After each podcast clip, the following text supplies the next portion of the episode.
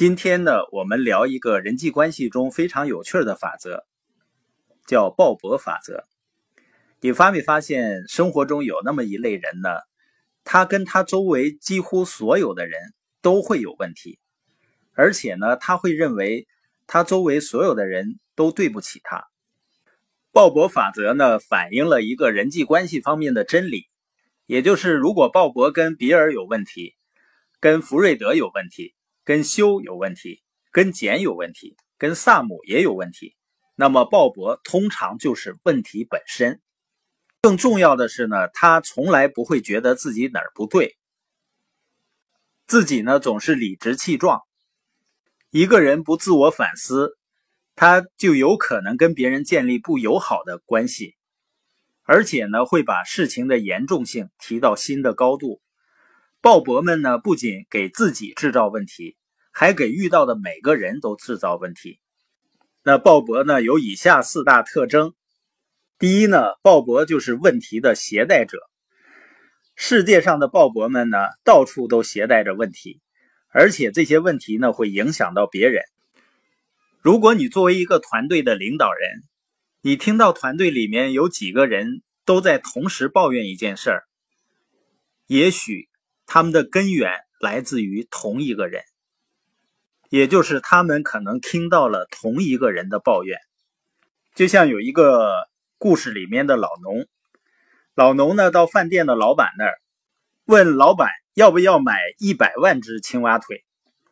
老板问他哪儿那么多的青蛙腿，老农说：“我家有个池塘，里面全都是青蛙，他们白天黑夜的叫，弄得我都快发疯了。”然后呢，他们约好。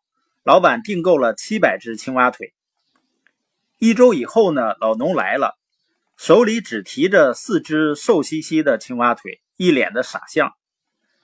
我想我错了，老农嘟囔着说：“我找遍了整个池塘，只有两只青蛙，可是他们的确是吵得翻天啊。”所以，有的团队里面呢，会有那种不甘闭嘴的人，更是问题的携带者。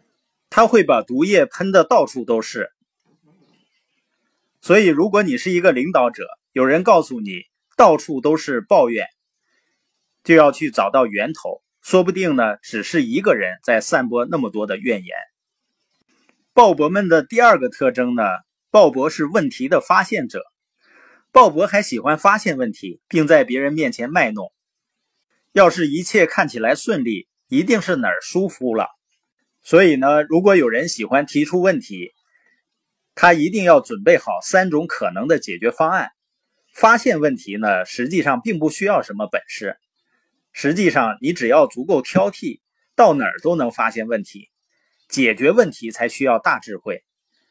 可惜呢，大多数的鲍勃们并没有兴趣去解决问题。鲍勃们的第三个特征呢，是问题的制造者。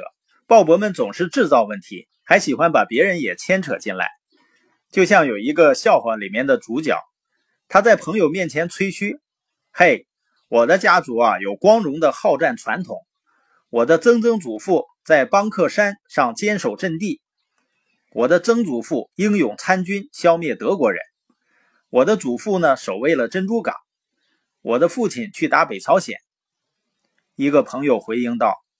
你的家人难道就不能跟别人好好相处吗？所以，当你遇到鲍勃或者其他的问题制造者时，有两种做法。每个问题制造者呢，就像一个点火器一样，我们中的每个人呢，都可以提着两只桶，一桶装着汽油，一桶装着水。当我们看到问题的火花被点燃时，我们可以拿水去浇灭，也可以往上面泼汽油，让它烧得更猛。如果我们想控制鲍勃带来的破坏，就得选择用水。